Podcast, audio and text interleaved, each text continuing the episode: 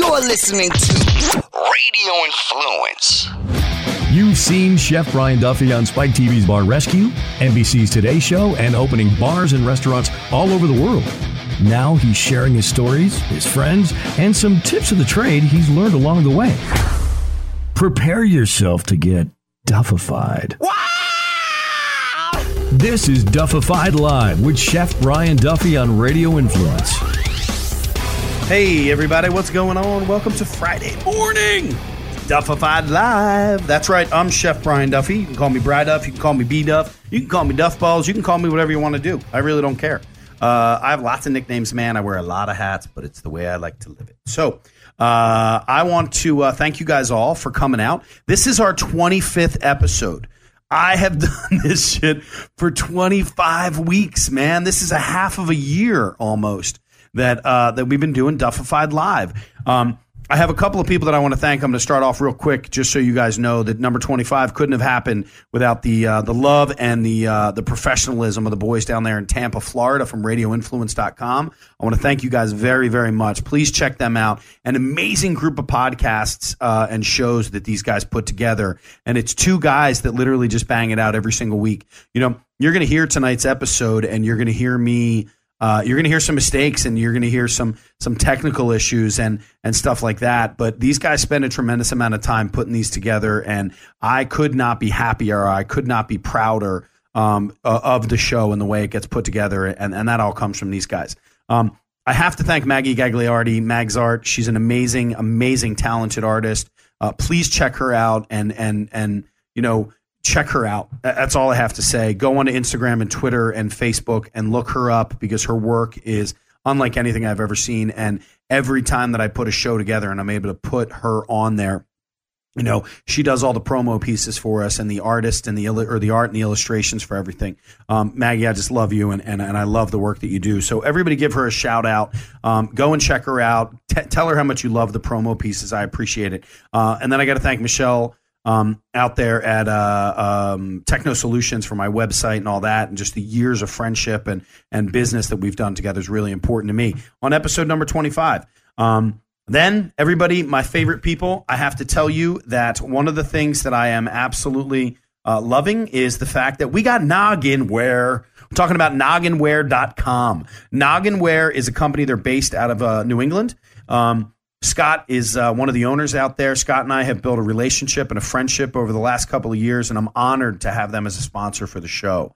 Um, Nogginware is uh, is a hat company. They make all my hats for me. You guys know how much I love hats. I mean, shit. Sometimes I travel with 10 hats. I know it sounds a little bit crazy, but you know, it all comes to the mood, man. I mean, do I want to wear camouflage? Do I want to wear black and gray, black and white? It all comes down to what it is that I want to do. So I travel with them and Nogginware takes care of me with that. One of the cool parts about Nogginware as well is that they have a hat of the month club. So you can go out there and you get a three month or a six month subscription. You can also buy a single hat. They've got really, really cool stuff from limited edition hats. They've got, um, uh, they do a whole bunch of stuff with artists and cartoonists um, that they create these beautiful hats with. And somehow they picked a short, fat chef from Philly to work with. And I love it because the Duff hats that they've been putting out, um, I'm just really proud of. I, I really like their creative um, world and the ingenuity that they have with some of the stuff that they do. Turnaround's pretty awesome, but you want to get back into that subscription, go and check it out. Type in Chef Bryduff as the code. You're going to get 10% off. You're going to get a little bit of a, a gift in there from the Nogginware boys. It's going to make you a little bit smart. And the best part about it is no shipping charges. They do not charge you, rape you, take advantage of you. They don't give it to you any other way than straight. You're going to get a great hat. 25 bucks for an individual hat. Sign up for their uh, subscription program. It is three and six month long. You get a hat every single month. You don't have to worry about it. Look, add to your collection, man. Get a duffified hat in there if you want to. That's what I like to do. Okay. Um, so let's do this real quick. 350. I'm, I'm taking notes as I do this. You guys get this? Okay. So for this week, uh, some of the stuff that I wanted to talk about um, really kind of comes down to um, what it is that I do in my life. Okay. Um, I am a chef. I get to travel all over the world. I get to have a whole bunch of fun. Um, I get to be on TV sometimes. I get to do a radio show, a podcast. I get to do appearances. I get to go around the country and I get to meet people on a daily basis. And with that comes a lot of you know a lot of sacrifice. Um, you know, you're on the road. Um, I'm sixty thousand miles in for this year, and guess what? It is August 22nd, the day after the eclipse, and uh, you know it's trying at times. You know, I mean, there, there's a relationship that that that gets lost, whether it's somebody with somebody that you love, or a girlfriend, or a wife, or whatever it is. It's a tough world sometimes. Um, it looks like a great time because there's a lot of partying and there's a lot of great meals and there's a lot of great drinks and a lot of great interactions with people. But there's a point of it where you kind of start to miss it a little bit. You miss being home. You you miss being with your friends and family, and um, you know it gets tough sometimes. So I don't know why I'm talking about that, but uh, I've had a lot of interactions over the last couple of weeks just with friends. Um, you know, where I'm trying to make plans to see them and do things. And y'all know my motto that it's, you know, the art of the preparation makes it, you know, creates the experience. And to be able to get to that experience point, you have to not say no. You've got to say yes, um, which is kind of cool. And, and it's one of the ways that I really like what my next guest has to say um, because it, it's a quote that, that he said that I'm going to repeat a couple of times throughout this interview um, about the fact that you can't let fear cripple you. Um, I, uh, you know, it's one of those things. Look, we all have a fear, man. We all have a fear of all sorts of things. Do I have enough money in my bank account? Or am I fucking my kids up? Am I, you know, um, am, am I making a mistake in this situation or should I drive that fast? Do I need to hop on a motorcycle? Um, you know, you can't let fear cripple you. And for me, look, I'm a Harley rider, man. I love my bike. I love getting on there. I love riding. I love being out in the open air. I love sharing it with the people that I care about. Um, you know, whether it be somebody on the back of the bike or me riding with one of my buddies who, who we don't get to see a lot of, but we get on the bikes, man. We got a little headset. Y'all can make fun of me. I don't care. We got a little headset and we get to talk to each other. And that's a big part of my summer. It's a big part of my fall um, that I get to do that and share it with friends. So, but I'll tell you what, there's days where I get on that bike and I'm scared shitless, man. There's a lot of jackasses out there who don't see you, they don't pay attention to you. But but it's it's like a church for me. It's like a, a it's like a, a, a religious experience in, in certain ways where I get to get out there. I do a tremendous amount of thinking. I do a tremendous amount of reflection, um, and uh, it's important to me but I, I, can't let that fear of being on the bike because I do have it. You never know. Somebody pulls out of an intersection. Somebody, you know, uh, sideswipes you on a, on a highway, or they open their door for God's sakes as you're driving past them. Um, you know, so I try to ride pretty careful and I try to do things, but I can't let fear really dictate. Um, but uh, you know, speaking of the reflection that I get while I'm out there, and we're going to get a little bit weird here, everybody. I want to talk about the eclipse yesterday. Um, and one of the neatest parts about the eclipse, I think, for me, other than seeing it, understanding the importance of it, um, you know, I have uh, I have some some people I have some some people in my life that are pretty important to me and very educated on what they do. And a friend of mine was telling me all about the eclipse and the importance of it and what it comes down to. And uh, you know, she's somebody who's kind of dancing with cancer and uh, one of the most positive people that I know, and I'm very proud um, to know her and uh, to listen to her talk about what she does. But she was really telling me a lot about the eclipse and the importance of it with the energy shift and what happens. And uh, a friend of mine had sent me a video of uh, the eclipse happening at that exact moment. And one of the coolest parts about that was uh, in the background, you heard the bugs and you heard the birds. And when that totality came, and we all talk about totality this entire week, um, when that totality came through and it was the full eclipse, uh, listening to the birds just flip out and listening to the bugs, their you know their sounds got bigger and louder and more vocal. Um, it was really pretty wild to think about how important the moon and the sun are to what it is that we do and how it affects us. You know, you go through a whole week of no sun and you're kind of depressed. That vitamin D, that energy that comes from that is something that's really pretty cool. And so for me to be able to look out of my funky little glasses that I was sharing with my children and friends yesterday afternoon, um, and see the the vibrant colors that this eclipse that was happening the bright oranges and the reds and the blues and the greens that were all out there was really amazing. And it was something that i kind of uh, you know i really i really enjoyed. Um, it was something that i, I really I, I, hope i get to see it again in in 2025 to the extent that i got to see it yesterday. Um, i think next time i may actually make that trip. I may make that trip to that 70 mile 70 mile wide strip. Um, to where that sun comes through and where that eclipse happens. So, um, you know, I don't know. I hope you guys uh, enjoyed it as much as I did. And I think the one thing that I really took away from yesterday, and again, guys, I'm a chef, but uh, you know, I think and I live and I live in the same world that you guys all do, and I see the same things. And you know, I see the negativity on Facebook and I see the negativity in Twitter and how we are condemning people just for being, you know, a TV personality or a billionaire or whatever it is. Um, and in reality, we should trust each other just a little bit more that we're all good people.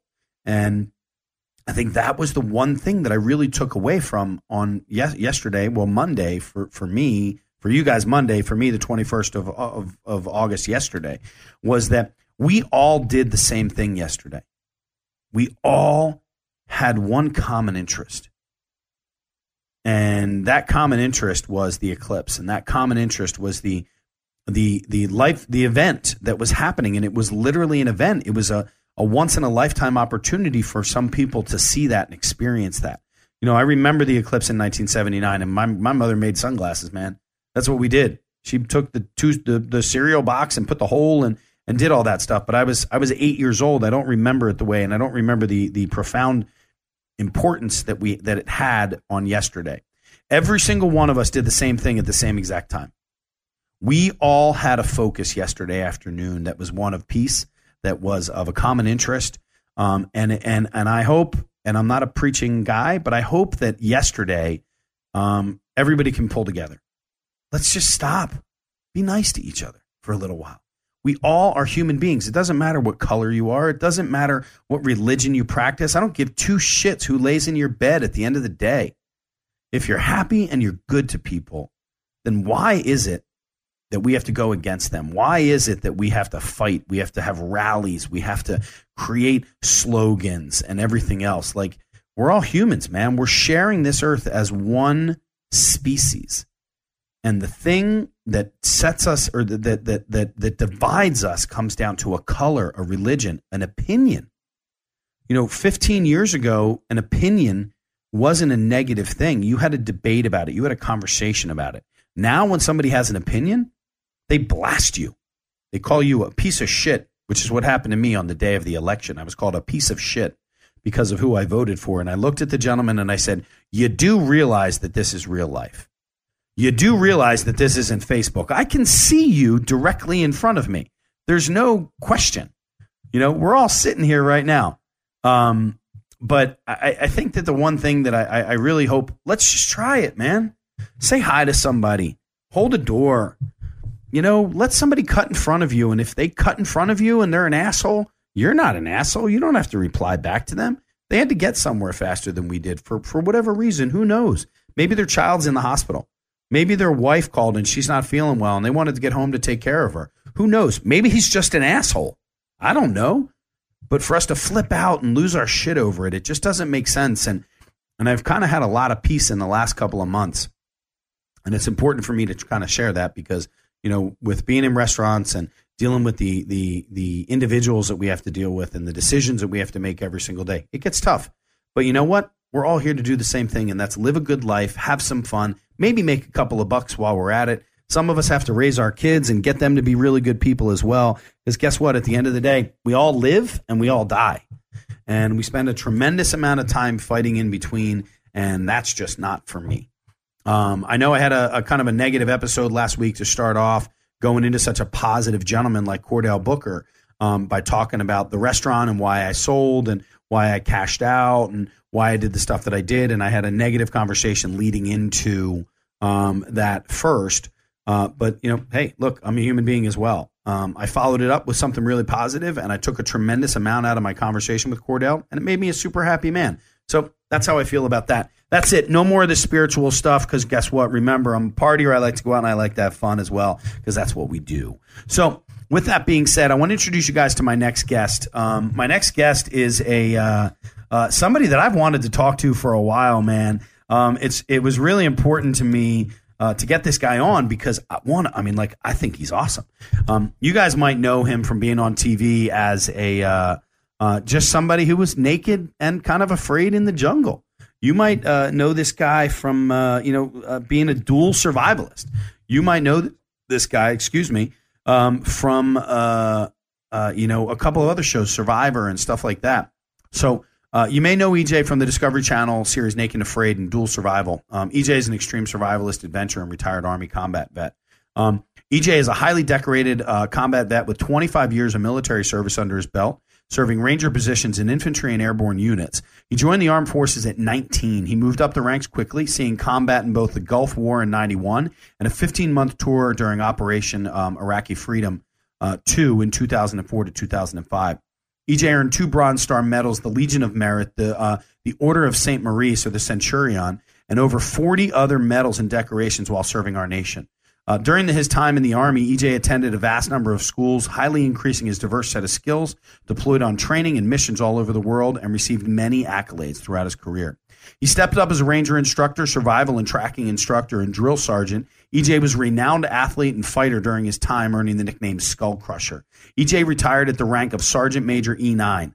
Um, it's uh, this is a guy who I've really wanted to talk to. One, everybody knows my uh, my respect and uh, my passion for the military, and uh, to be able to make a decision that you want to defend our country, no matter what your reasons are, whether you want an education, uh, whether you just want to go and kill somebody, or whether you want to protect our country, I think it's a tremendous honor to be a member of the military, and I appreciate every single one of the people that are out there doing it for us. Um, I did not join the military, and there's days where I regret that because I really am very proud of my country, and I'd love to defend it in some way if I can. Uh, we all try to find our own little ways, and I think that EJ did his.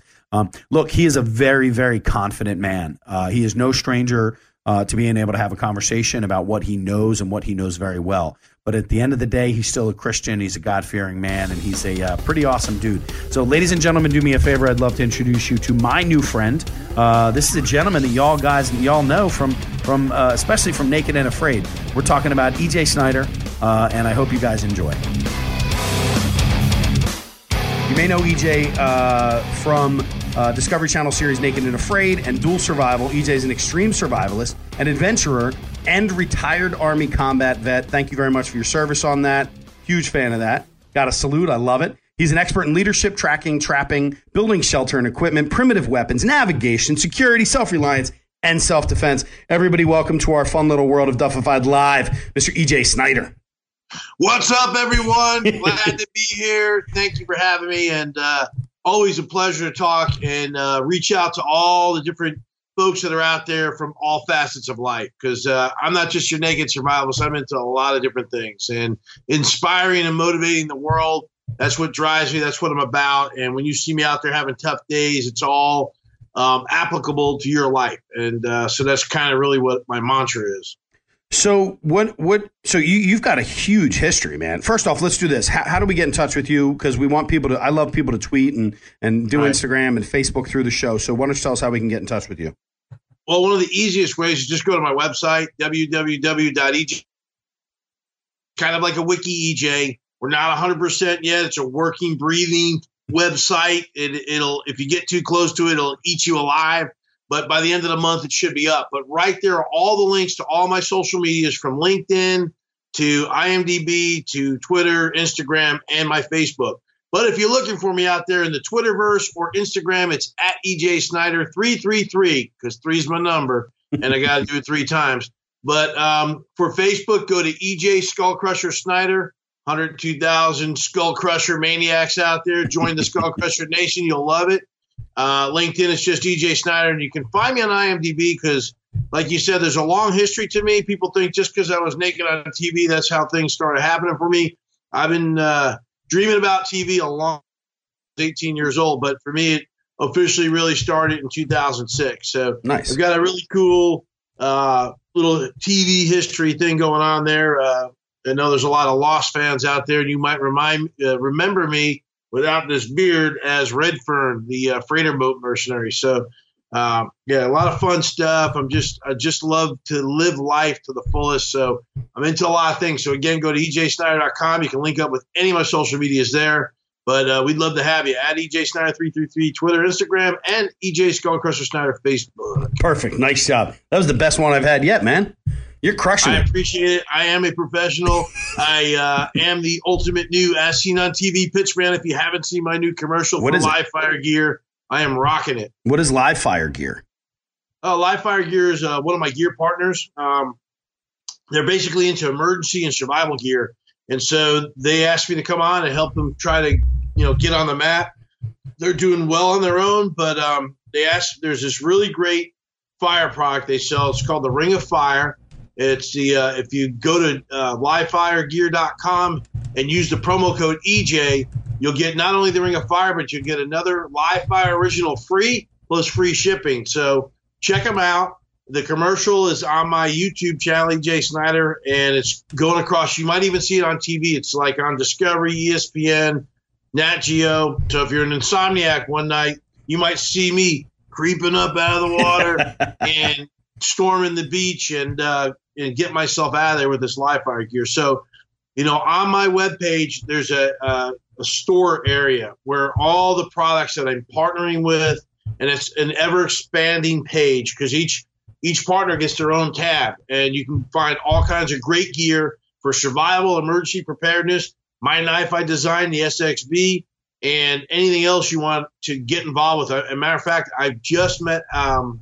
met with a Body Glove of all things. Oh, nice, I love surfing. The last uh, OR 2017, and they tweeted me and they said, "Hey, get to our booth. We the, the owner wants to meet you because his family's huge fans." So I showed up there, started doing my thing. There's a lot of yelling going on. I I know you find that hard to believe with me. a lot of excitement and energy, and people just started coming into the booth, and they were like, "Hey, what size feet you got?" I'm like, "Of course, big 13 wise, just short of a Sasquatch, but." They put those uh, little five-toed kind of shoes on me and uh, wound up giving me a, a inflatable stand-up uh, paddle ball paddle board called the Raptor, and um, we just hung out with these guys all week, and um, we really bonded uh, really tightly because they they've got a sense of adventure. That's what I'm about, and hell, if I get to go to Naked Afraid again. And you know how much issues I have with my feet and these Yeah. thorns? I'm taking them damn shoes with me, man. I'll That's be out gonna there be your- running around naked with these shoes on. That's gonna be that's gonna be your one item. yeah, yeah. I'll take my knife and those shoes, and damn the rest of it. I'll figure it out. nice. So, so I mean, you you spend a tremendous amount. First off, I want to uh, actually I want to go back for a second. Your uh, your infomercial is that the first one you've ever done? Uh, I've done several local ones. I've done a few other commercials.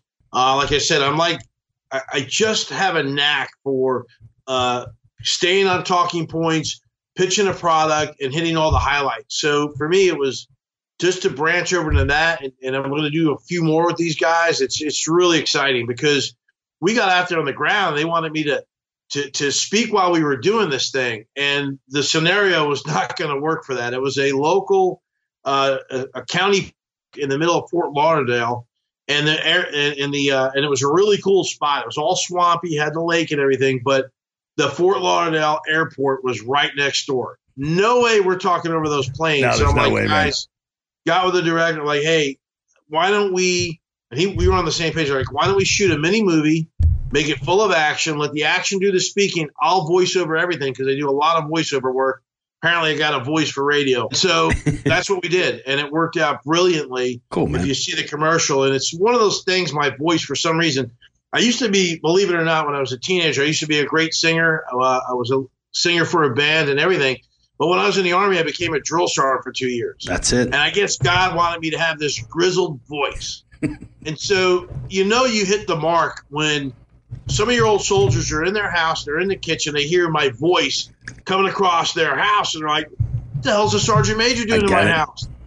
And it's like they come out in the living room and they see my naked butt run across their TV, and they're like, "Holy shit, that's my sergeant major! What the what the heck's he doing?" So, and and I do a lot of voiceover work for some local businesses here in my in my city. I live in Fayetteville, North Carolina, Oh, cool. and I, yeah, and I was actually ordering my uh, prescription at the CVS, and uh, this lady goes, "Oh, you're the guy. I never seen any of your TV shows, but I heard you on the radio. Yeah. You're him, aren't you? I recognize your voice." I'm like, "Oh God, please tell me my face really is honestly not a radio face, please." so, so it's uh, been kind of a interesting, um, you know, things that I do. You know, it's just really cool. Nice, man. I mean, it, it's a fun world. I mean, I, I have an infomercial out there as well. I made a, I, I was the spokesperson for a burger press, and it, dude, I mean, they can be one very lucrative. Two, it's amazing the the reach that those things have. Because even though it's Yeah. a two and a half minute run, you know, it's that voice or those taglines or whatever it was. I remember the first one that I did. Uh, the guy who hired me said, "Hey, look, man, you know, here's a script. Have fun with it. Do your own thing. Enjoy it." I got out there. I started doing it, and then he's like, "You know, I said have your own fun and do your own thing." Before he's like, "You know, let let's let's use some of the lines," and and Yeah, we, we yeah. really got to play. It was a lot of fun, but um.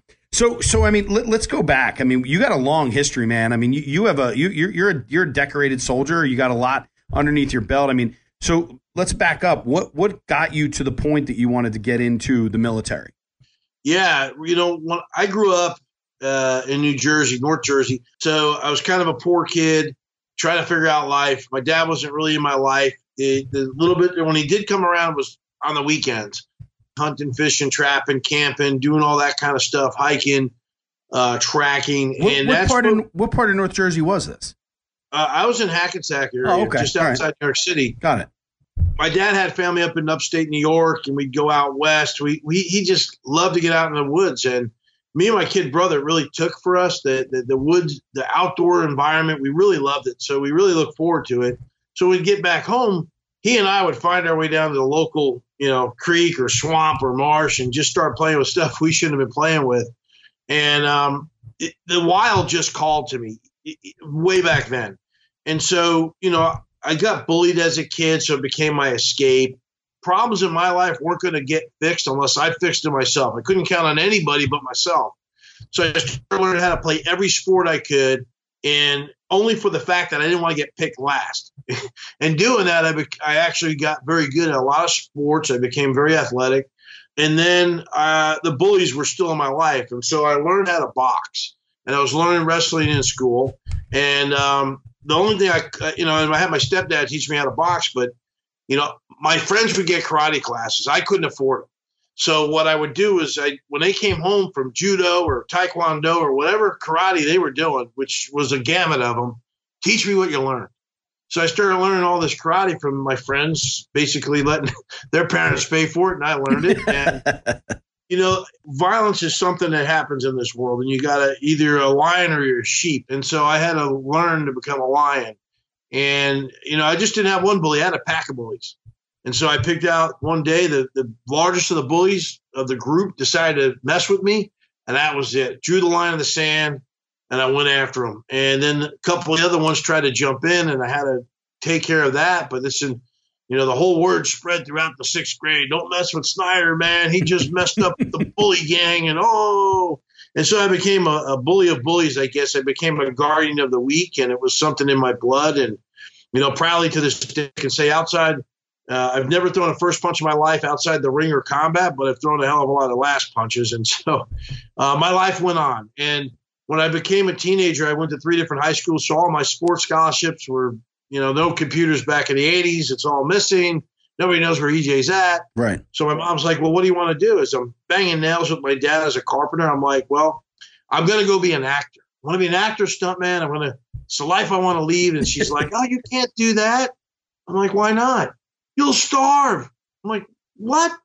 She's like, no, you can't do it. I won't allow it. You'll never make it. I'm like, you're my mom. It's my dream. You're supposed to support me. She's like, oh, no, I won't have it. Really? Well, I chased after my other dream, which was the Army. And they left for the lake house that weekend. I went to the recruiting station Monday morning. I'm signed up. And um, it was funny. I was that square peg that fit in the round hole and worked for me. And I took to it very easily because uh, you had to be physically fit. There was a physicality to it. It was regimented, which, you know, I'm a Sagittarius completely. So it was adventurous and it, it, it, it took care of that. And um, I didn't plan on staying in that long. I was just going to get some money for college, but it, it, it, I loved it so much. I just stayed and I wound up doing the 91 Gulf War. I was one of the youngest platoon sergeants in the 82nd Airborne Division. Wow. At 24 years old, uh, I was full of piss and vinegar. I didn't care who got my way. All I knew was if there was a wall in my way, you know, look out because if I can't get over it, can't get under it, around it, I'm going right through it. Directly it. through, yeah. I lived my life that way every day. So off I went into the military, did re- really well. Served my last tour in the Operation Iraqi Freedom in Iraq for 15 months as a, I made the rank of sergeant major, which is the highest enlisted rank in the army. Uh, have over well over 40 some odd medals and, and decorations.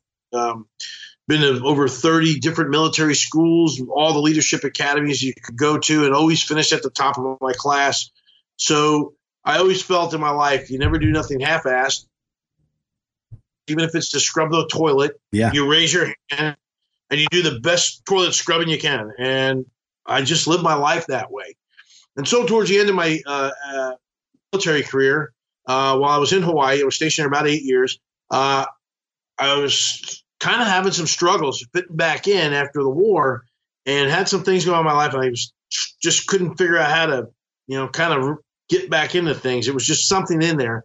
And so uh, one of my uh, folks I was seeing, uh, trying to get some help with this, uh, said, "Hey, have you ever took an acting class? Maybe you can help act some of this stuff out. Maybe you work it out." And I was like, "Well, I always liked acting in school. I did it for a long time. It's something I wanted to do." Off I went to an acting class, and let me back up real quick though. Uh, one of the things for survival for me, besides all that outdoor stuff, while I was in the army in 88, 1988, I went to Ranger School. That's when I got my first taste of actual formal survival training. And I really liked it. And it, and it was amazing. So after I was a drill sergeant for two years, I became a ranger instructor in Florida for three years. I was the primary survival instructor and primary tracking instructor. And so the Army sent me off to official, you know, our survival school, which is called SERE, Survival Evasion Resistance Escape Course. And I went to a tracking course and I revamped the program came back, was teaching Rangers, you know, future Rangers all about survival in the swamps of Florida and, and, and that kind of stuff. And I really took to it. And so I started a self study to become the best survivalist I could on the planet because we had Y2K coming, all this talk of the end of times. And I need to take care of my, you know, I had a wife and two kids. I need to take care of my family. So um, I started doing survival on the side, teaching other civilians and people, just friends, anybody that wanted to learn with me we just went on a, a growth uh, of learning about survival. So I was formally teaching it, teaching it informally, and continued to grow throughout my career. So I started doing the acting thing. my first TV show was Lost. I did a few local commercials, McDonald's, a bank commercial, some other stuff. Started doing Miltech advising as far as uh, military technical support to the show Lost. None of it credit, of course. They just hey, give us a hand. yeah, do it. yeah. Uh, but I'm cutting my teeth. I'm, I'm producing. I'm doing site location stuff. It's crazy. And so I'm living my dream. Something I wanted to do for a long time. I would just take passes. I'd take leave while I was in the army, so I didn't violate nothing.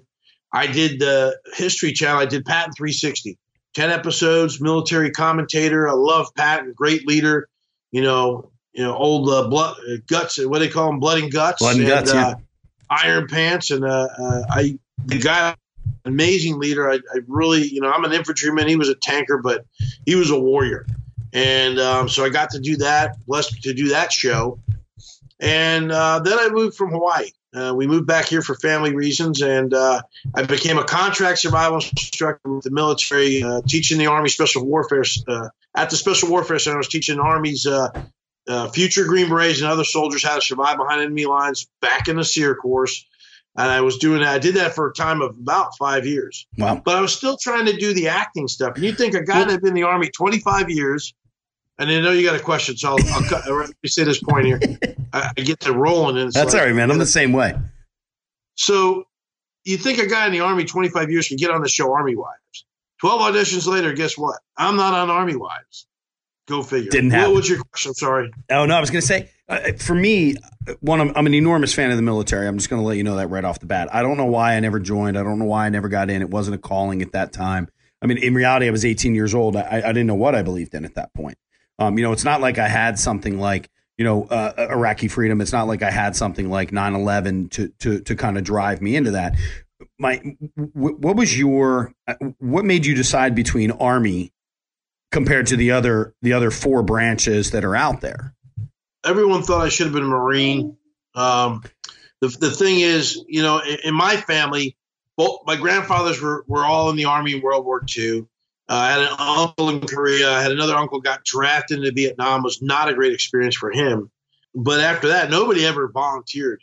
Me and my cousin Jimmy are the only two that ever volunteered. He wound up going to the Marines. Both his boys are in the Marines now. I went in the army, and the reason I went in the army was I remember those videos. Yeah. And it was 1984, and guess what movie was out there that was so influential on young men? Rambo, time? baby, Rambo. Absolutely, Rambo. Those Green Berets.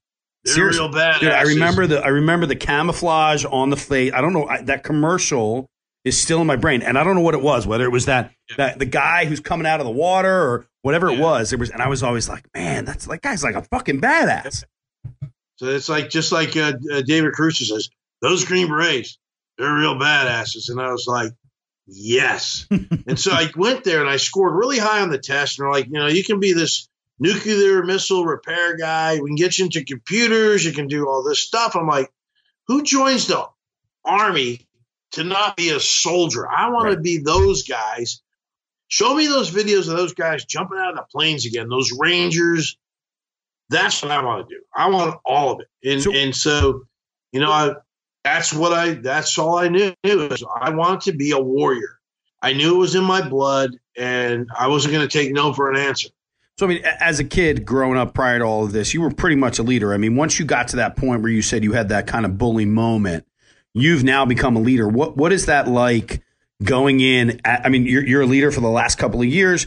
You know, you're doing yeah. everything you're doing. What is that like getting into that situation? I mean, what is what is boot camp? I mean, I know it's a long time ago. What yeah. was that like? For me, it was a it was a survival situation itself because those were the old days. We had the Vietnam vets still training us, and wow, you know, um, for me, being a, a lion and, and, and leading myself was as a kid, you know, it, it I figured out if I could control my situation as best as possible and set the conditions to where this bullying, none of this stuff will ever happen to me again. And I moved a lot as a kid. I needed to become very good at, um, you know, befriending others. Even though I was a, you know, I was kind of a skinny kid. You know, I was got tall, but I was really skinny. And it wasn't until uh, like junior year uh, when I was playing football, I really, you know, I was all of a sudden I'm lifting weights. I'm 245 now, 6'3". Um, I just felt it was a way for me. If I just took charge, I knew nobody else was going to, you know, get in my way. I was, I would control that situation. And I felt, you know, it was a way of a safety net for me. I spent a lot of years as a camp counselor at the YMCA and, and, and as a lifeguard. So I had a, a knack for in myself. I always wanted to be that guy. When you looked for, I wanted to be that guy that when trouble came, you looked to me, and it was there was a calming effect. I never understood why that was in my DNA. Probably God put it there, um, but it was always something I knew was there. And so when I went in the army in basic training, you know, you're not the big guy anymore. Everybody yeah. wants to cut you down. So you're what, 245? We can't have that around here. You're getting lettuce, and maybe on Sundays we might let you have a biscuit. Wow. And, and so they cut my meals back, and they're running me. And I go from that. I, I lost like fifty something pounds in that that school. I mean, I got cut down. I let's see. I actually I was running a lot before I went in, so I, I was down to about I think I went in at like 230, 229. I came out of there like 176 or something. I mean, For they the just fucking machine they just yeah but i mean i was just i could run all day yeah you know good push-ups and stuff but i was just lean and just look like a soldier look like a you know what they wanted you to. And so um you know as i went through the military you know i i took to fighting. I love boxing. I love just i loved it. When i get in a fight boy it was just something that all of a sudden would get in me. It was that that fighter instinct. Um but I, I, I would master running. I, I was literally running five minute and 15 second miles for 10 miles. I mean, ran like the wind and loved it. But once I mastered it, I got bored with it. I was like, well, what's next? Yeah. So then I started doing these iron mics that we had. They were like obstacle endurance type races, right. much like um, Spartans and stuff now, but they were a little different, military type stakes. Mastered that, started getting a little bulkier, but still could run, you know. And then uh, when I got into my, I was like 29 or 30, I got into bodybuilding. I, I became, you know, I had 20 inch arms. I was just really cut up. You know, to have that as a drill sergeant, sure. some six foot three Terminator dude oh, comes oh, yeah. walking in. Life's not good for you. And this kid from from from from Boise, Idaho, is like, what the fuck did I do? Yeah, that's like, look at this dude, and just they wet themselves as soon as I walked in the into the into the room. You and know, then, then oh, the voice comes out. Yeah, yeah, it's like, who's this guy? Oh, all right, come here, let me crush his skull. You know, and it's like, I wanted to get out about 10 years in to go. I got a, a WCW was recruiting me to come out and be a pro wrestler. Nice. And wrestling something I was into as a kid. And I thought, oh, yeah, this is great. And my wife and I sat down with a couple buddies that were actually in the business and, and heard about the back behind the scenes stuff you never hear about and decided to stay in the, in the army as a career. Had a kid coming didn't want to live that carnival life. It just wasn't good. So uh, I rolled on. So here I got out of the army, and I was teaching survival back at the Special Warfare Center, uh, teaching that on the side as a civilian. I I was into the show Survivor, and I applied probably ten or twelve times, and they finally called me. I'm like, oh, okay, yeah, going to Survivor. I was a finalist on Survivor for season 21, and they cut me at the last minute because Jimmy Johnson, the, the football coach from Dallas Cowboys, he was a huge Survivor fan. Two years earlier, he had applied. They wanted him, but he, he had a medical condition. They found he had something wrong with his heart. Changed his life. Literally, he, he stopped drinking, stopped smoking, started exercising, saved his life. So he cleared his medicals of all my luck. Right. A New York Giants fan gets replaced by the Dallas Cowboy coach. the only thing that could be worse than that is if you're from Philly. So yeah, in Philly that doesn't. Yeah, well, you guys got your own issues. I always, you know, Yeah. I'm always on your guy's side to win one. As long as so we're, am I. As long as our, as long as we're sucking really, really bad. Yeah, But- of course. But um, so, so so that hit me, and then I didn't get picked, but my name started floating around very quickly through all these other casting things, and so Right. I started getting cast for. I did a show pilot called The Sheriff. I did Can You Survive a Horror Movie for the Chiller Network. Um, they just started getting me cash for all these things. Uh, Big Brother calls. Well, actually, Discovery Channel found me, and they came out and had recruited me to try out for the show Dual. Placed in one of the original hosts. Hold on. What Um, was the name of it? did Dual what? Dual Survival. Okay, got it. So it's, they, they just had two seasons of Dual. One of the hosts got into some um, some issues with, with with some trouble with some things that were said, and they were replacing them. Um, and so they called me and another guy, Joe Teti. I had other people out to try out. Um, they loved me. The production wanted me. Knew I was the guy. Knew survival. Knew ton of it. Had a, had the military, you know, resume. But Discovery loved this other guy, Joe, and they picked him over me. They said, "We'll call you." So Big Brother calls me that summer. I still hadn't heard from uh, Discovery. I hung up on them three times. Nothing I want to do with this show because it's like putting GI Joe in the dollhouse with Ken and Barbie. Shit's Sure. going to get broke. Right, right. Absolutely. want me. So I like, all right, I'll come try out. And I went out there and did everything I could to get thrown out of there. And the more I did, worse. They loved it. So yeah, they want drama, uh, man. yeah, I made the cast, and then they replaced me at the last minute again. And I'm like, what's wrong with me? I keep getting replaced. And so they cast me for a show called 72 Hours. Uh, it was an adventure survival race on TNT. I went to the Fijian jungle, episode seven. You meet your partners on the starting line. So there's three teams of three strangers. I had two people that should have never left their living room Wow. dragging them through the jungle looking for a briefcase of a hundred grand. Uh, needless to say, we never found the briefcase, but it was a great show. And as soon as I'm sitting in the hotel, I get called up from Discovery and say, "Hey, we got a really great new survival show we're going to do. It's a great concept. We need to shoot a pilot. You've got the credentials. We want you." I'm like, "Great, let's do it." Yeah. So that's I'll get- pack my bags now. yeah. So every two weeks, as we're going there, and we're having our meetings, and they're like, "There's like another piece of clothing or equipment disappearing. There goes the backpack. Oh, there goes your hat. There goes your shirt. Uh, here, give us your shoes. Let's take your pants. You're in your underwear." I'm like, "What's going on here?" And then we get to right before like December, they fly me out to meet with a bunch of women and try out and figure out who's going to be the partner and and so I, I do these crazy tests. I meet these four different ladies, and they finally say, "Hey, we're golden. You're going in January. Here's a contract." I'm reading the contract. It's got the t- title "Naked and Afraid" in there, and I'm like, "That's a stupid title, but okay, whatever." And then I say, "I'm buck naked." I gotta explain this to the wife. Yeah. All of a sudden, it's like, "Yeah, I'm gonna go to this crazy adventure with a strange woman I don't even know." And for those of you who don't know the show, it's Naked Afraid. It's 21 days. Supposed to be outdoor people or survivalists. You get one item each. No clothes, no food, no nothing. All right, boys and girls, it's a very simple process. There's this really cool thing that y'all are going to go to, and it's called your computer, your phone, wherever you want to do. You can go to a browser if you'd like to.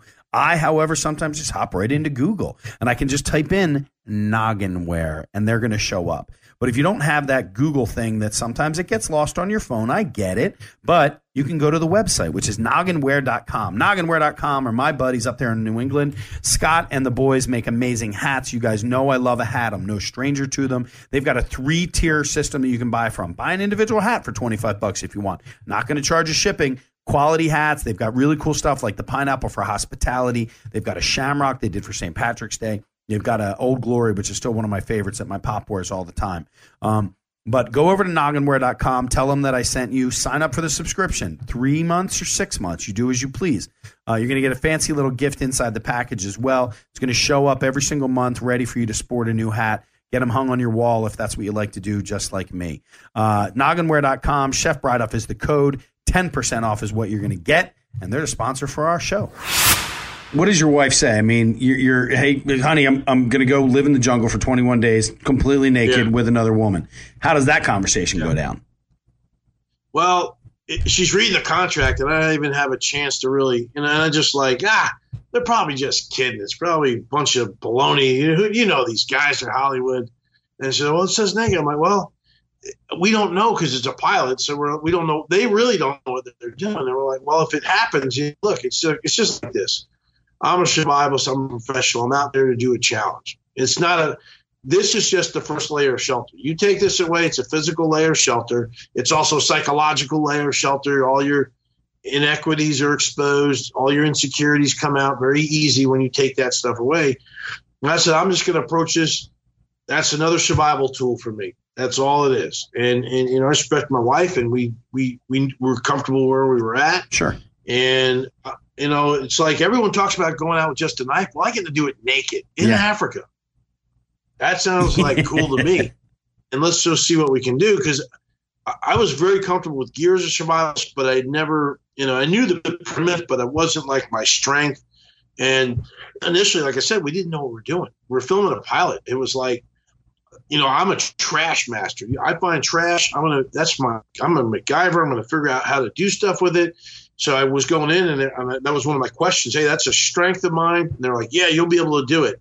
I get on the ground. I find a plastic bottle with cigarette butts in it, and they're like, uh, No, we're taking that away. Oh, Sorry. man. I'm like, dude, there's all kinds of great stuff I can do with this. I got a water container. I've got cigarette take care of wounds. It's like, but you know, they, they we were trying to film something very crazy, and so I remember after the 15th time I threw my clothes in the back of the Land Rover because we had to keep filming it because we had to make sure we had it. Get we didn't know everything right. doing.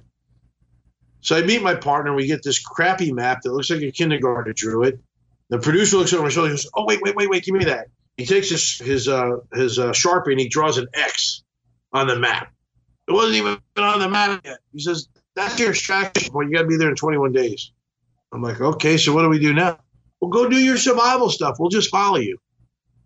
Come on, Kelly. Let's go find what we're gonna do. And so, you know, uh, it was a, a very crazy situation to be thrown into the wild with nothing. It really humbled me. Um, I became a better survivalist because of it. Was there? Changed man. I mean, was there was there a point where where you know, I mean, you've look, it, it's no doubt you've got the accolades to be able to do this, whether whether you're naked or not. You've got the accolades to be able to do this. The, the the reality of you ever being put into that situation is is slim or none. But but uh, I mean, were you? I mean, you're a confident dude. I mean, it, it's just that that simple. W- was there ever a point where you were like, "What the fuck did I get myself into?" I mean, especially even with your, I mean, your first co-host, the first person that you were on with. You know, I mean, what is that like? Air scan from Alaska. We're in the dry season at 115 degrees. Normally, in that kind of situation, you're going to lay low during the day, but we're filming a show. Yeah. Things don't work so well at night. Night cameras suck. Nobody wants to look through a green eyeball all, all the whole time. So you gotta, you guys gotta, you gotta make things happen. So, so I went there. I'm a military guy. We're gonna do, you know, teamwork to get through it and try to really. It was important to me. But you know, Kelly came out there and we had our struggles in the beginning. I, I think she was on a different page and had a different vision of what was going on out there, and nothing was clear to us. It's nobody's fault. It was just we're out there trying to do this on the fly. Right. No one, even the producers were like, and you know, eventually after about a week, we kind of started figuring it out, and we got in our groove. Everybody, the crew, how they had to operate, operate around us, how we were doing things. And man, when we were done, I mean, I thought I was going out there to do something cool. What I Right. didn't realize was at that point in my life, I you know, you know I was struggling with some things, and God brought me out there to humble me. And you know, I got beat down. I almost died. Had this infection in my foot. It was crazy, and I just wasn't going to give up. My Right. attitude was, I'll cut this foot off before I quit. Period Sure. and you know we we we managed to make it work we got on the same page and we walked up that mountain to that extraction point together didn't see coming was the millions of people that were going to get inspired by watching us out there Right. to them it made sense to apply to their life whether it was fighting a life-threatening illness getting bullied substance abuse getting off the couch i mean i was 47 at the time out there Wow. and these guys are like, hey, I see you out there doing that stuff. I've got no reason why I'm sitting on the couch and I'm getting fat. I'm going to go to the gym. I, hey, and I've lost 25 pounds, by the way. I never saw that coming. Yeah. And, and, being allowed to pray on uh, and Discovery showing those prayers and, and all that stuff, um, it just sparked a demograph across a, a, a global level, not just in the U.S., but once it started going across the globe, my social media would start springing up like crazy. Oh, all these people from Brazil. All of a sudden, all these people from Yeah. India, Australia, and it's like, oh, we're, I mean, and so for me, it you know, and I'm I'm a spiritual Christian, so I hear God's voice loudest in the wild, not amongst all these four walls or any Right. of this stuff. And so it just made clear my purpose that I've been preparing for my entire life and been living is helping others, being a leader in the community in my situations, teaching survival, being a motivator and an inspiration to many other people to get through the tough challenges of their life. Whether you're out there surviving naked in Africa or you're going on the subway to Sure. go to work to abusive boss. And it made sense to me. So I was blessed to get asked seven months later where they said, We had three people quit the Amazon. All the locals say nobody can do it. I'm losing millions of dollars. I'm like, Yeah, I can do that shit. And they're like, We thought you. Now, We need you in six days. are you are you are you? I mean, do you get paid to do this? I mean, does does Naked and Afraid pay you other than? Yeah. I mean, these are these are you know these are questions that when I was telling people that I was going to interview you, Yeah. I had a series a, pe- a bunch of people had a bunch of questions. Perfect. Let's Um, answer these questions. So, So, I mean, the first one is, do you get paid? And I want to come back to the spirituality because that's very important because I think that that's a huge part of, of the driving force that a lot of people don't get. What? So, I mean, is it like, are you getting like a scale? You don't have to tell me how much. I mean, but, but I mean, Well, do you, you do get paid you get a stipend in while you're out there. Um, and you do 21 days. Now it's kind of prorated if you don't make it. Okay. from what I understand. Um, but you're basically going to make you're making um, okay money. Sure. I mean, It's not Survivor. You're not going to make a million dollars. You're not going to make a hundred grand when you get to the end. right. You make a couple months paycheck worth of stuff. In some cases, maybe three times for a normal person. But um, it was enough for two months worth of pay for me. Okay. But for me, it really wasn't about the pay. Although the pay was nice because I got bills. I got Sure. a kid, two kids in college, but it was about that challenge. Yeah. Pushing your limit, seeing if there is a limit, and how much better you can become. It became so addicting to me.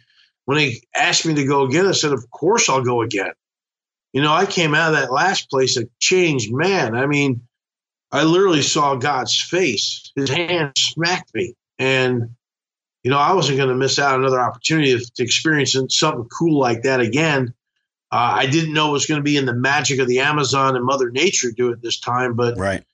um, you know that to, to go to that magical place, to be asked to go in there and, and get a partner like Laura Zerra to help me do it, and I help her. I mean, we were equally gifted survivalists to be out there together. When three people quit, to take that challenge on, it was really maddening. We had ten thousand mosquitoes per square foot, and um, we got a little bit more money for the second time around, but it wasn't that much. But Right.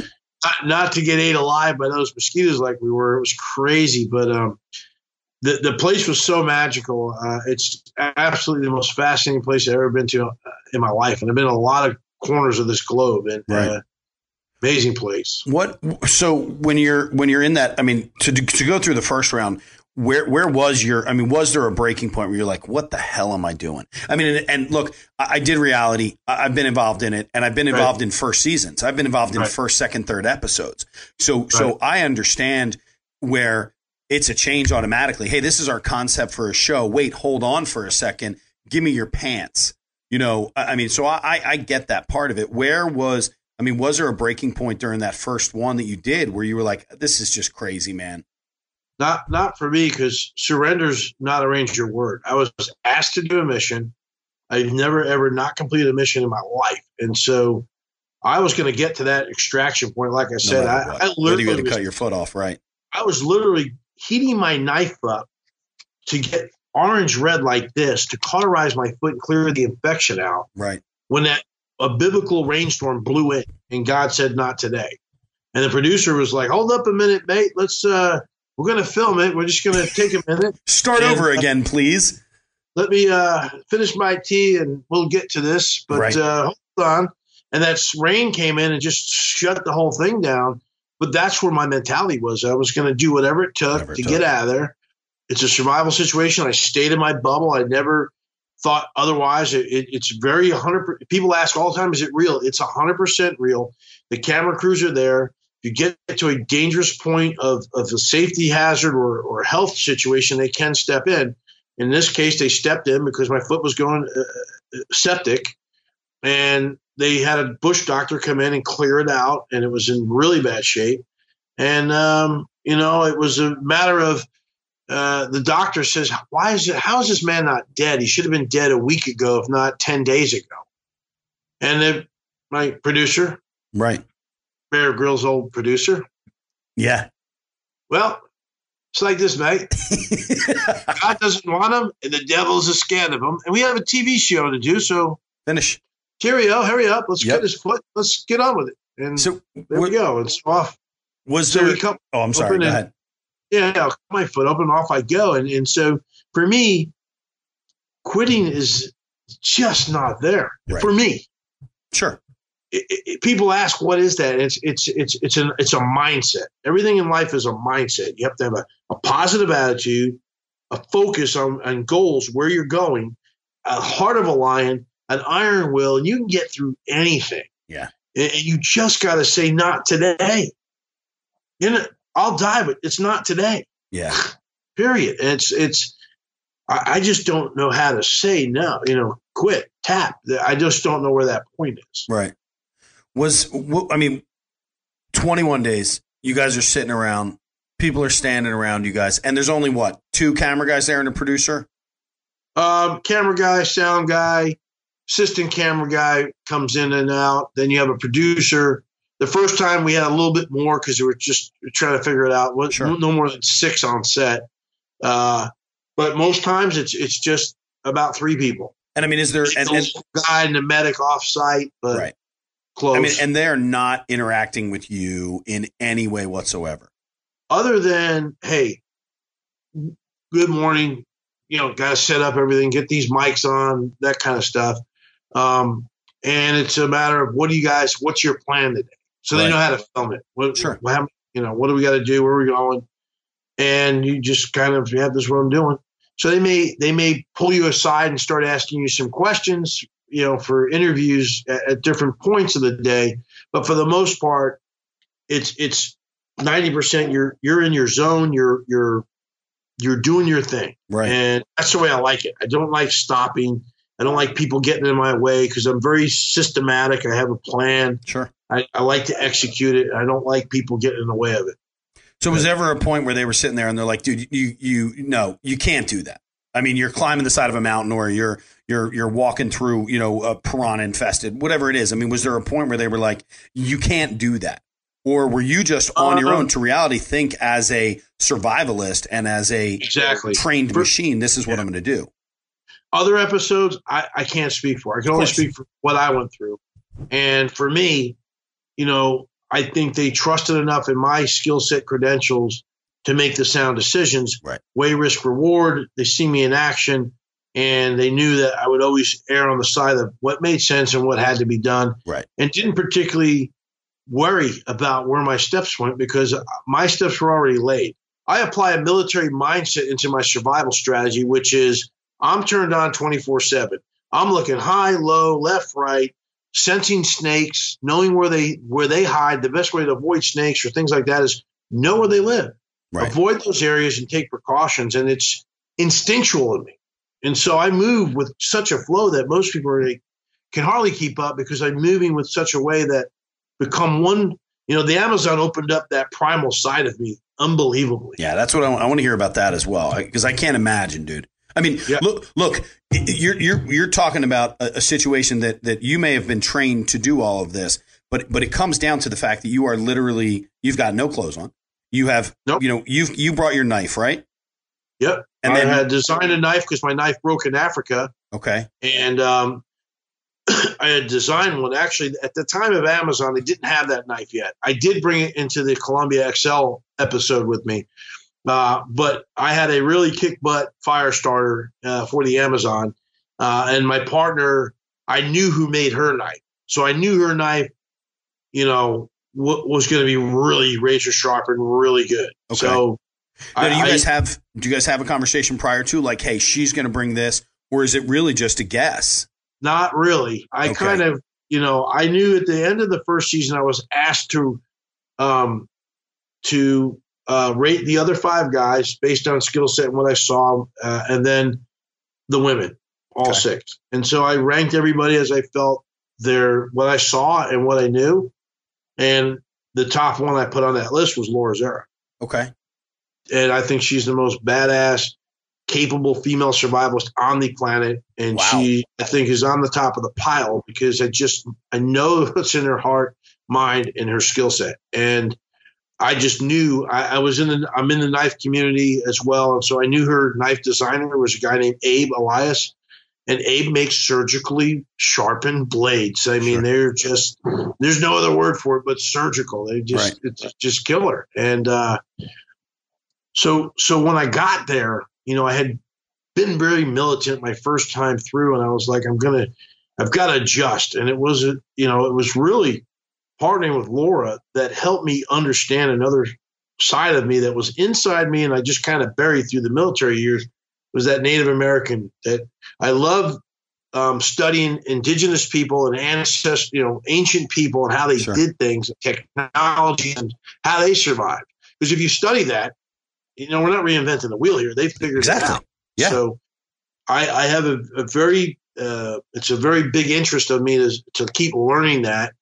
And so when I got to the Amazon, there was just something about that place that opened this beast up in me. And I always said, to survive the wild, you must become wild. And so to become instinctual, to feel the things moving around you and be part of that, it is a survival instinct that you have to pick up and adapt because it, it will save your life. It literally will save your life because was it knows. Was it instantaneous that that happened or was it three days in four days in? I mean is does hunger and and no water and constant rain bring you to that point or was it something that i mean look you're trained dude. It- it's that simple. You're trained to do this. But Right. is it something that takes a couple of days to get into or were you were you literally dropped off you now you're naked and you knew what you were going to do? I, I could feel it, the pull, but I was fighting it. For it took about a week because I was fighting it and I was like, what is this? This is something's wrestling with me. Something inside me It was an internal struggle for me that I didn't allow anyone else to know about, but it was going on. And I was like, what is going on here? And, and then I had to remember, I reminded myself, it's like something's happening to evolve and I got to go with it. I got to let it happen. And when I did it, just things just really started to flow. Because normally it takes about three days when you get on the ground to kind of feel things out, start feeling, getting attuned with things. In the military, we call it SLLS. Um, you know, you want to stop, look, smell, and and and hear, and and get attuned to the things around you, and you still yourself, and start programming your getting your body programmed to it. But it takes a few days, especially in a foreign place, to really learn it and understand it. But um, it did get a hold of me. And then when I let go and let that happen, um, things got a lot easier right for us as we went. And it wasn't never easy, but it just was. I stopped fighting it. Um, I am under the um, the theory that Mother Nature makes up some rules. Why shouldn't I make my own? You know, there are really no s- rules in survival. Right. There are protocols and there's some techniques, but guess what? None of them got in the book until it was Sure. trial and error. Somebody and they failed until they got it right. So, you know, if it works and you live, then there's nothing wrong with it. You know, it's there's certain protocols you have to be aware of your surroundings. I mean, there was a uh, uh, uh, there was a uh, episode in Dual Survival. My partner just got overzealous, excited, and he bites into this raw fish, fresh fish we just caught out of the river. Um, and you know, saltwater fish is what you should, you know, you eat sushi, saltwater bacteria can't grow there. You, you know, it's safe to eat. Most sea creatures know what you're eating uh, raw. However, there are several freshwater fish that you can eat raw, you know, that if the conditions are right, that means you have to understand the water and the environment and where you're at. Right. That there's no high risk of disease. Um, if the water is super cold, bacteria does not grow well in, in cold Right. water. It's moving.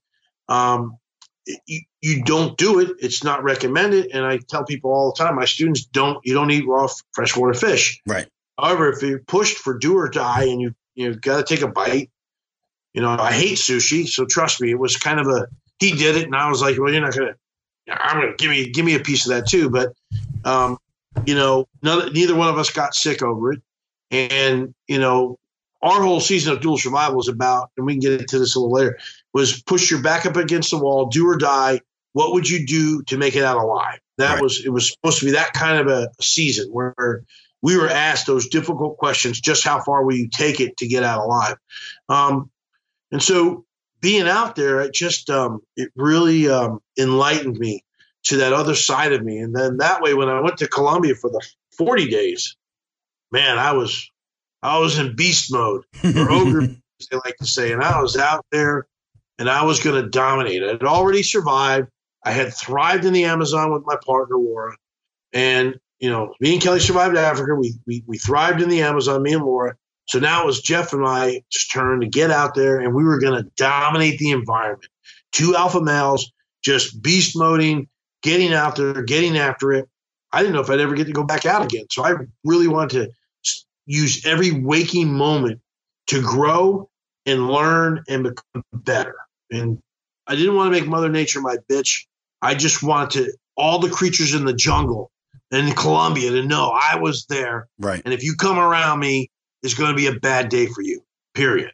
And, you know, the legend was there. So- you better understand. For If a your lo- puma comes into my camp, I'm going to make a, a coat out of you. so so I mean for for each one of the shows that you were doing, whether it was Naked and Afraid, Dual Survivor, whatever, how much research are you doing prior to getting out there? I mean, are you studying bugs? Are you studying plants? Are you studying the indigenous animals? I mean, where are you with that? Or are you just going, fuck it, I got this covered? First point is basically that my survival strategy, just like I was in the military, go anywhere in the world in a minute's notice, just take my knife to be able to go anywhere. Just a knife is such a confidence builder. I didn't have that Sure. before the first time I went out, but I have it now. And so you can call me right now. I'll get on a plane tomorrow, go wherever you want me to, blindfold me like, dude, you're screwed, drop me off. I'll figure it out based on what I know with my survival skill set, who I am, and all that stuff. Um, that being said, I always like to hedge my bets. If I get any, if I get only six hours, you better believe I'm on this thing. I'm on the computer. I've got my manuals. I always travel with. I'm always studying. I'm always training, so I'm always ready. Right. If I'm going to a certain environment, there are certain principles that apply to certain jungles that apply to other jungles across the world. Um, but if it's a local area, I start studying plants. I get familiar with the wildlife, and I actually, like I said earlier, I start looking for indigenous people and, and ancient people of that area. Study them. What did they do? It's It literally, I didn't have a lot of time to go to the Amazon. I had six days, which meant I had to get all my affairs together. Uh, you know, I, I had to get get that together. But I did go right away to the ancient Amazonians and start studying what they were doing. And we literally used their technique for drinking water, which was cut a water reed out of the out of the river, um, make an arrow in it so you know which way the water was going through the the uh, the now your straw. Um, and the reason you do that is because it you, once you start one way, that's the way it has to go. It's like a filter. Um, and then after you drink about a cup of water, there's a tree called the ubos tree. And when you take the outer bark off of it and you scrape the inner bark, it actually literally looks like bacon. So you know what you're looking at. Right. And you make these little baking bacon shaves shavings and you put them in your hand about an ounce worth, get it moist, put spit on it, whatever, and you, you know, kind of smash it down there, and then you drink that ounce of ubos behind you, and it nullifies all the pathogens in case there's anything bad in there. It literally will heal your body, and you can put it on cuts, and it will take care of cuts. It's, Really? that was a magical place. But I thought it was so cool to be drinking water the way people have been doing it for thousands of years before us. Dude, that's awesome. I love the idea. I mean, I love that idea. That's you're exactly right. We're not recreating. We're not recreating. You know, the Survivor world. I mean, what you're doing is is literally you're taking what they learned years ago. Now, look, we may we may have a, f- a filtration system you can buy at REI, but guess what? You know, if you're stuck in the middle of the Amazon, you don't have anything to drink with. To know No. that is something that's massive. That that's awesome, man. Was was there is there a death clause in your contract? Um, you sign away some things in waiver, but I don't remember all that was in. I didn't really care. I was heading out there. I've got some insurances. I don't know if they would uh, like how I maybe found my demise, but um, you know, I also consult for the show and, and help screen people Oh, on cool. casting these days. Nice. And uh, my goal is to make sure nobody ever goes out there and to have someone get seriously injured. We've had people get very sick. Yeah, big time. Uh, some people have gotten seriously injured. I mean, Charlie Frattini, the last uh, XL in uh, the Amazon, you know, tore his knee up terribly. We've had several people get dengue fever and some other things, um, flesh eating bacterias. We had a producer that my producer, Steve, uh, got bit by a fertile ants in Costa Rica on the first season no. and managed to live and keep his foot. But you know, I, I'm an adventurous soul, and you know, nothing worth living is is is not. You know, for me, it's you got to take a little risk if you want to live a little. And Sure. for me, it's not. You know, it, for me, it's it's about uh, you know, not how many breaths you take, but how many times life takes your breath away. You know, Right. and people tell me all the time, you know, I'm 51 now. They're like, "You're taking years off your life," and I'm like, "No, No, I add years to every time I go. Every time I go out." So is there is there is there a psychological evaluation prior to getting on? Yes, they do, do all those things. Although I know some people are going to say right now, "Well, we've seen some of those people out there, and there's no way they pass the psych eval." Well, we all take them.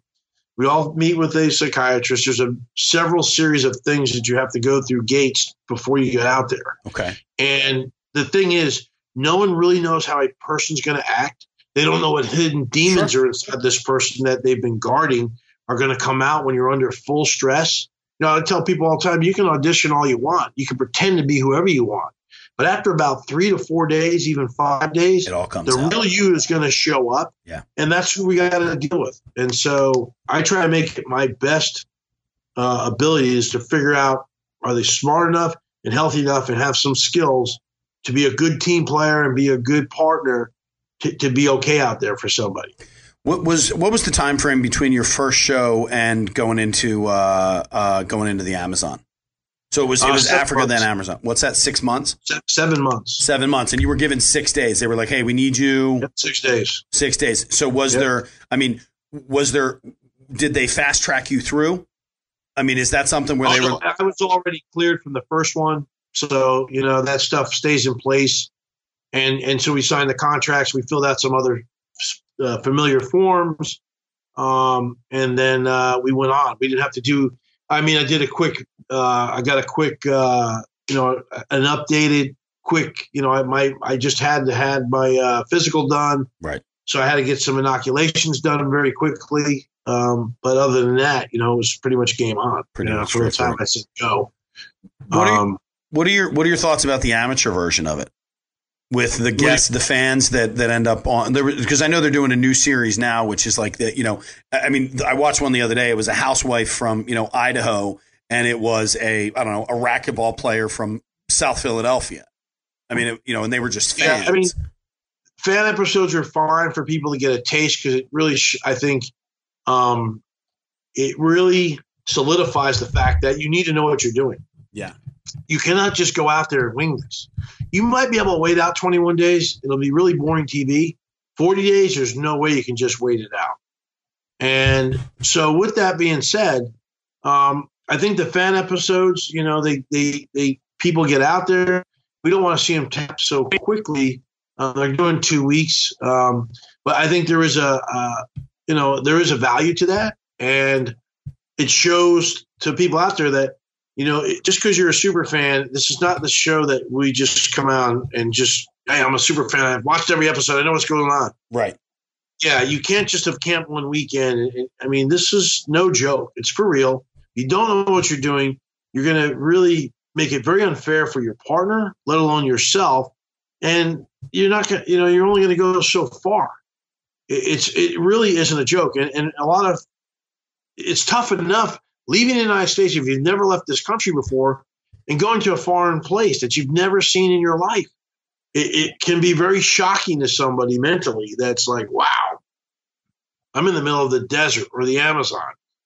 And, it, and that weight just hits them like a ton of bricks. And, you know, it, it, it really tests the mental uh, on a lot of levels. Survival is, is a majority about mental stuff. Wow. What is, what, which was what was the one that you think really tested you the most? I mean, was it Dual Survivor? Was it, it Naked and Afraid? I mean, which one was the one where you were like, you know, Tanzania, Tanzania, for sure. My really? first one because we there's nothing to gauge it off of. Sure. Even our first XL, there was just no way to gauge how things were going to shake out. So when you're the trendsetter, the, the setting the bar, you know, you set a bar so high, it's hard for people to maybe even measure up sometimes, or you set it to a point wherever it's at. But that first one was very difficult because I'd never been to Africa before of all my adventures. And it was extremely hot by day, 115 degrees. I had a very terrible thorn infection that started on day two. And we were at the 5,200 foot mark. So we had Mount Kilimanjaro to our northeast, which every night blew down an icy peak coldness on us, Jeez. which the temperatures were dropping to the 40s. And after the wind chill would hit us, it'd be like in the upper 30s Jesus. and it, it was it was uh, trying, and there wasn't a lot to eat out there, and trying to move, mobility was was was hampered with the thorns and the bare feet. Sure. The worst thing of it. Um, dual survival was a blast because we got to show people how to get out of tough situations, really showcase some skills to tear a new buggy up and survive. I mean, that was, and I was out there with one of my best buddies, Jeff Zausch. That's cool, man. was a great adventure. Um, and, and to survive a real world survival situation, Turkish coup that happened while we were at the airport, um, you know, that was just like, yeah, who else gets to do that, right? Um, but the Naked Afraid is such a real challenge. It tests you on a mental level, a physical level, a skill level, an emotional level, a psychological level. It just brings everything to bear on a person to, to just see how far you can push it. I'm ready for them to do a 60 day naked and afraid, bring out all the legends, all the all stars, put us all out there, and let's see who's really got you know got the chops. I mean, But I'm interested in the show alone, um, and would Really? like to take that challenge on because yeah, get gear. You know, I told them, hey, keep it. Just give me my knife, a coat, and a sleeping bag, and a tarp or whatever. You know, the basics that everybody gets Sure. just so we're even. But um, you know, if you just sent me out there with the clothes on my back, I'd have to figure out a way to make it happen. I would. So I hate to do this to you. I, I know this has been a, a little bit of a tough episode to listen to. Um, EJ is awesome, and, and I really want to get this done. So I want you guys to hear. I'm going to call him directly, and uh, we're going to call. We're going to talk to him through the phone, see what we got going on here. So um, here we go. Right now, I'm going to give him a call, and we're rocking and rolling. All right. Yeah, we're going old school, man. Hello? Ah, dude, that's so much better, man. There we go. So, so go ahead. Yeah, no So. I asked you what it would be like if, if all those people should go so for it. group survival situations, you know, I, I tell my students you got to lay down the proverbial resumes on the table. Whoever's the most qualified to lead, who might not even be the best survivalist, but has that stuff, you know, like I was talking about Bo Stewart, who was out there on Naked Afraid. He's a you know special forces officer. Was a he's a ranger qualified guy. He's a, he's a Green Beret. You know, it would be almost in my DNA as 25 year Army combat that was as a sergeant major to you know follow his lead because he's, he's trained in that way to, to, to properly lead that group, and it would it, it would be you know my honor to be that supporting leader in that group and do my part, you know.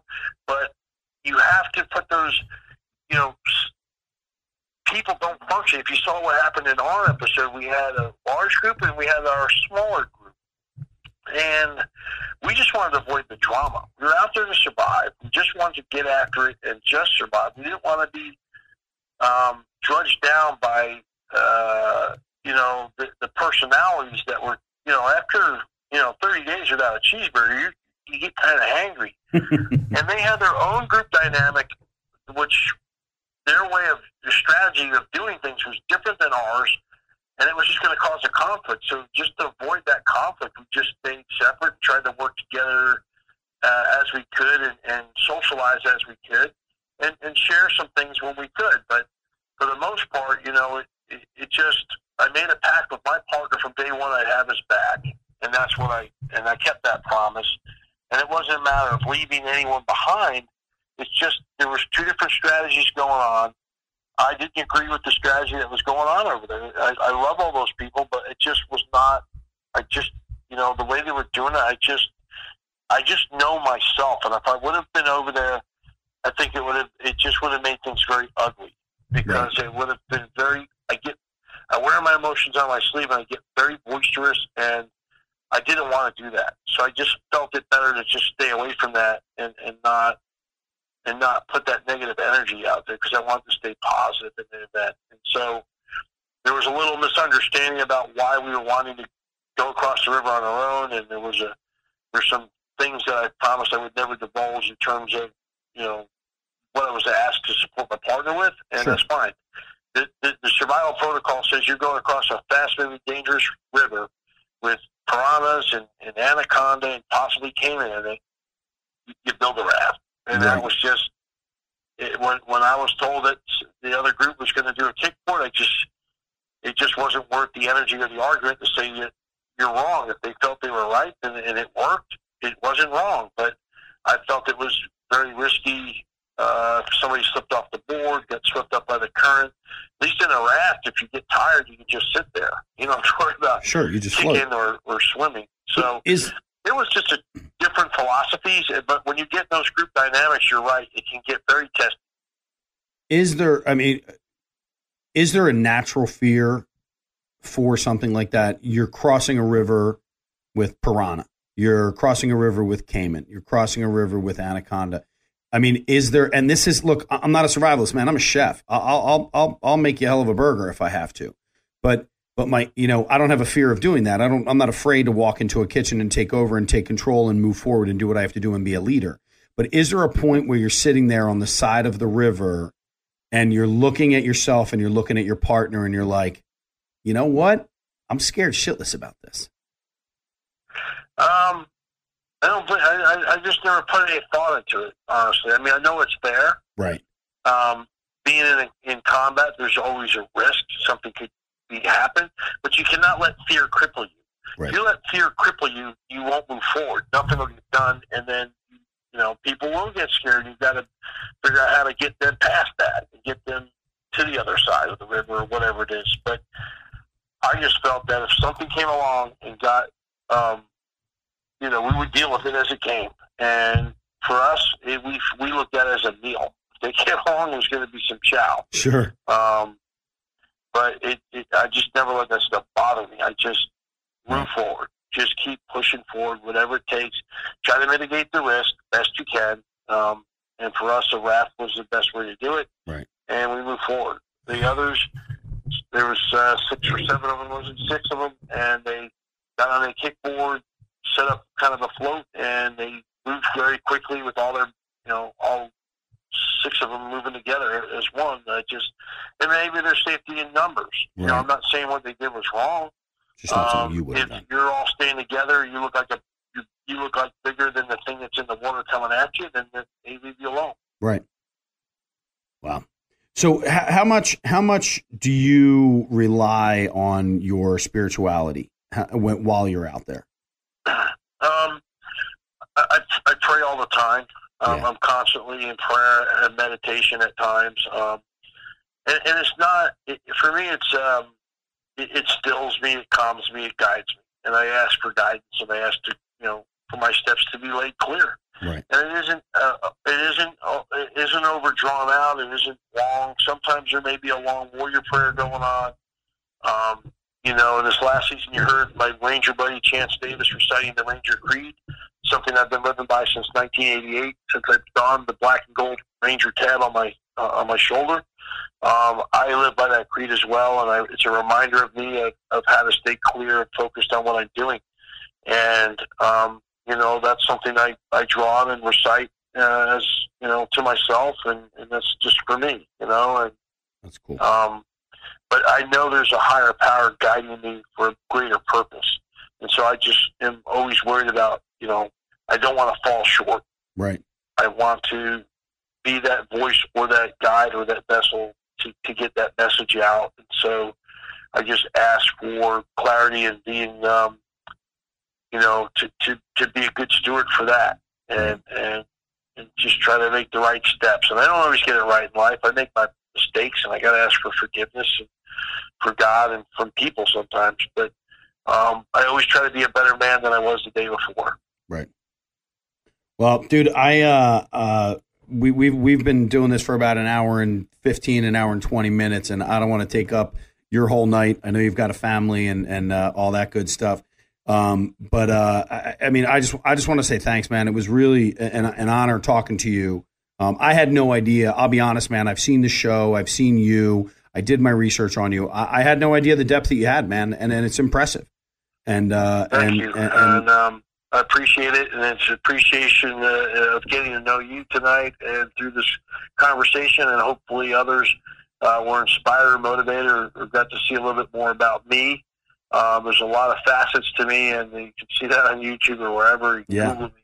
But I'd love to do it again sometime, and, and, and be really, really honored to be a guest again. Yeah, man, I, I'd love to have you back, and I'd love to to know what's going on. And and, and it's funny, you you know, I, I kind of take notes as I go through these things as I walk as I go through.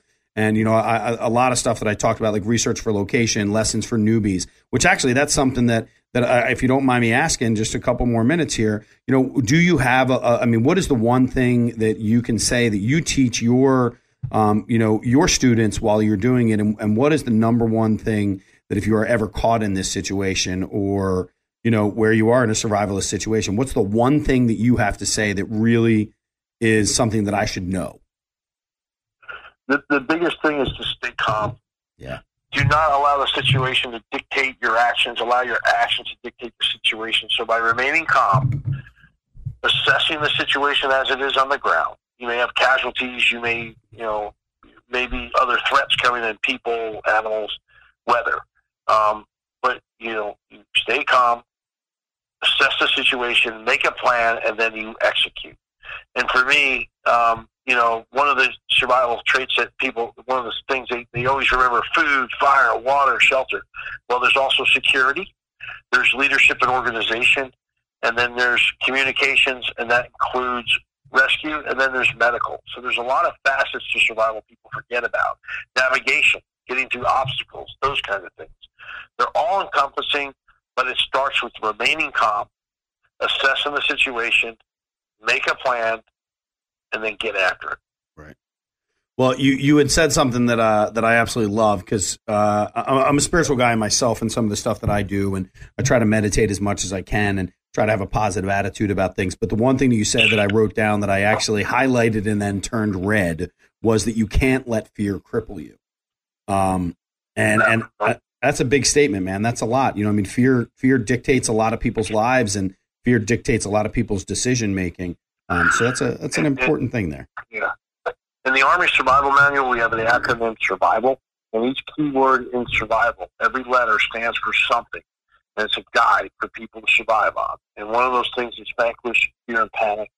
And, um, you know, it's a good, if you want to get a great book to help you start out your survival kit, get the Army Survival Guide off of any, either Amazon or wherever. They're not that expensive. Uh, that book and then the SAS Survival Handbook by Lofty Wiseman.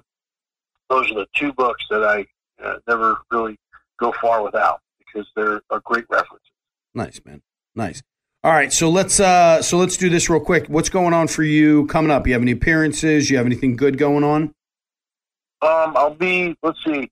Um, you got if you go to my website, like I said, we make announcements on any of my social medias. Okay. Um, I've got a lot of stuff coming up. Doing some stuff with some vets coming up in the uh, fall. Uh, trying to raise money for those guys and their medical stuff. In October, uh, around the the sixth to the tenth, I'll be in uh, the Pueblo, Colorado Springs area, uh, working with the Bataan Death March of the university over there to raise scholarship money for veterans. Nice. Uh, you know, I'm just gonna. I'm all over the place. I'm doing a lot of these survival expos uh, all over the country. I'm working on a book, and uh, so no no exact timeline when that's coming out. But I do write for several magazines: uh, Knives Illustrated, American Survival Guide. Getting ready to write for Recoil and Off Grid. Um, so just trying to always get the word out there. So if you link up with me on my social medias, that's where you'll see where I'm going to be at. And like I said, I'm always up for hire, whether it's motivational speaking, uh, contracting out to teach survival classes anywhere across the country, leadership and team building classes, um, and you know, I do a lot of commercial voiceover work and a lot of brand ambassadorship stuff now. So, and if you're doing a trade show or, or some kind of a charity event, uh, I, my prices are very reasonable, very negotiable. Nice, dude. I love it. Uh, so give us one more time your website and uh, your your stuff. EJSnyder.com is my website.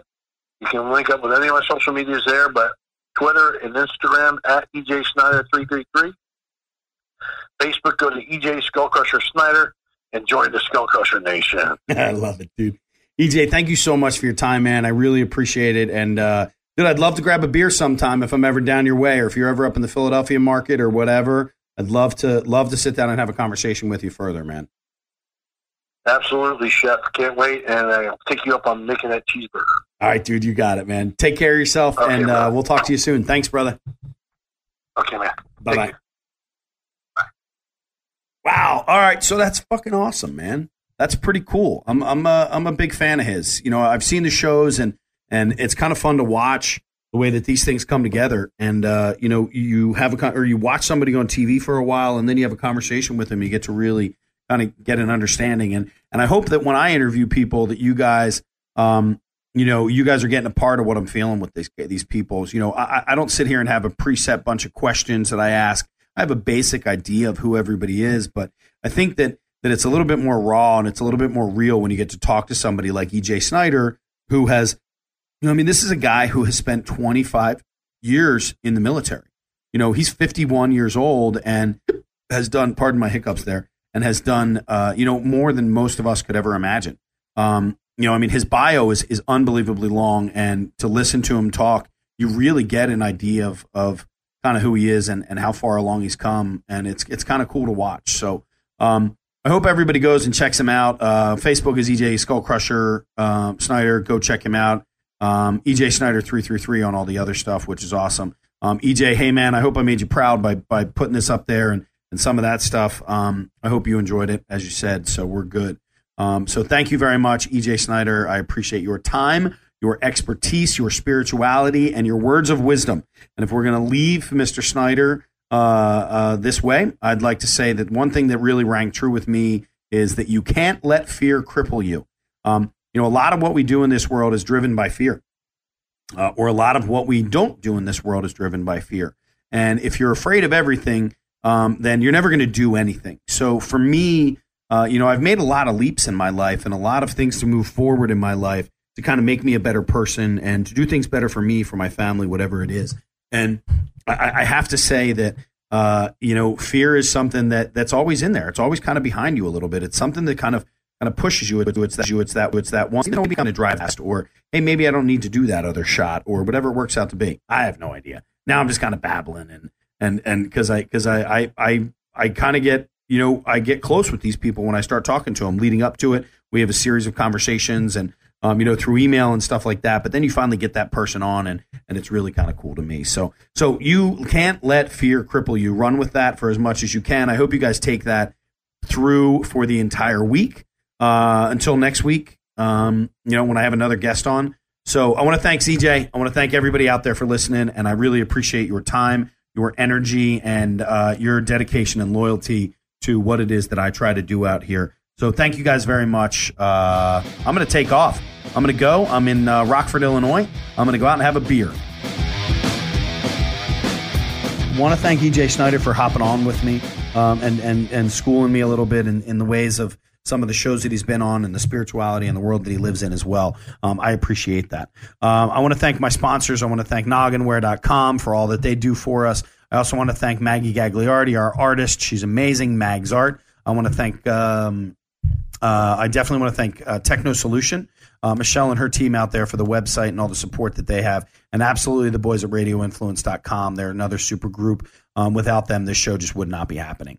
Uh, we've tried with other people and it failed. We got a good show, I think, and I'm I'm really kind of enjoying doing it. Even though I get to talk and and uh, just kind of babble in your ear for a little bit, I appreciate it. It's a nice little vent for me, and I hope you guys are learning something as well. So that's it for the show. This was a long one, another long one. These conversations always end up going super long, uh, but that's it, everybody. Thank you so much for having a great week, and uh, I hope you have another one coming up. And uh, definitely go out there and check out EJ Snyder and all my sponsors as well. Love you all. Have a great week. Bye bye. Didn't get Duffified enough? Follow Chef Brian Duffy on Facebook and on Twitter at Chef B R I D U F F. Look for the blue verified checkmark to get exclusive content and to see what's coming up on next week's show. This has been Duffified Live with Chef Brian Duffy on Radio Influence. When you are looking for the latest news and notes going on in the world of mixed martial arts, the MMA Report podcast is the place to come. News from the UFC, Bellator, World Series of Fighting, and so much more. And also, we'll have interviews with some of your favorite fighters. The MMA Report podcast can be found on RadioInfluence.com, iTunes, Stitcher, TuneIn Radio, and SoundCloud.